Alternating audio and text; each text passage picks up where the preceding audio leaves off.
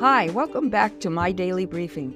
This is Gwen Diaz, and I hope you're enjoying the podcast and discovering that the Bible really does make sense when its stories are told in chronological order. Here's Ed with our next episode. Hey there, it's Ed again. Let's turn to episode 130, titled Solomon's Deepest Thoughts. It's from the book of Ecclesiastes. Although it is never directly stated who wrote the book of Ecclesiastes, the author referred to himself as the son of David and a king who ruled over Israel in Jerusalem.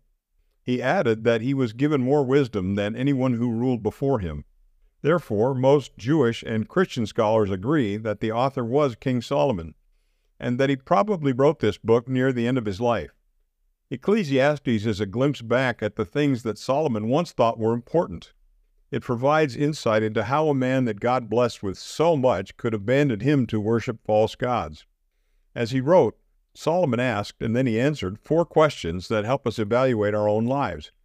The first question he asked was, What is life all about?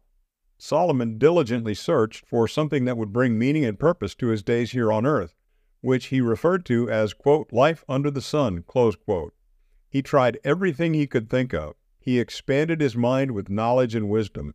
He filled his life with parties and possessions. He worked diligently and became the best at all he did. But in the end, Solomon concluded that everything he accomplished was futile. Pleasure, popularity, and power were no better than soap bubbles. Any beauty or joy they brought quickly disappeared. He concluded that all of life apart from God is useless.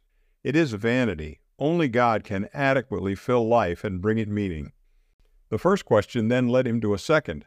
So why bother trying? Even though life is hard and repetitive and often filled with senseless activities, Solomon concluded that we can and should find ways to enjoy it. For instance, we may not like the job we have, but we can still take pleasure in the money we earn from it. Since life is a daily gift from God, we should enjoy it as much as possible. That is why he says over and over that we should take time to eat, drink, and be merry.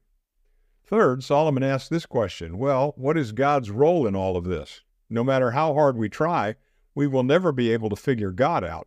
But Solomon came to understand and embrace three of God's characteristics. First, God is good. Second, He is just. Third, He is in control. After all, He is the one who appoints the times for everything that will happen to us during our lifetime. When we grasp these three characteristics of God, then we can find beauty and fulfillment in the rhythm of life. In conclusion, Solomon asked question number four How can we then live a life that is valuable? Since purpose and satisfaction can only come from God, Solomon concluded that we must get to know Him and choose to obey Him. Only then will our lives have real meaning and value. Solomon urges us, as his readers, to obey God's commandments all through our lives, beginning in the days of our youth. Although God gifted Solomon with wisdom beyond any other human being, Solomon did not always use this gift in the way God wanted him to, but he eventually came to his senses and realized that he was not as wise as God. And at the conclusion of his life, Solomon wished he had always lived in obedience to God's commands. Think about it. Does your life have value and meaning? Are you able to enjoy the role God has given you? Remember, God is good. That means He loves you. God is just. That means He will always do what is right. And God is in control. That means we are not. We need to get to know God. We need to choose to obey Him. Only He can give our lives value and meaning. At the end of his life, this is the advice that King Solomon gave. It is found in Ecclesiastes 12, verse 13. Now all has been heard. Here is the conclusion of the matter Fear God and keep his commandments, for this is the duty of all mankind. Now go and have a great day.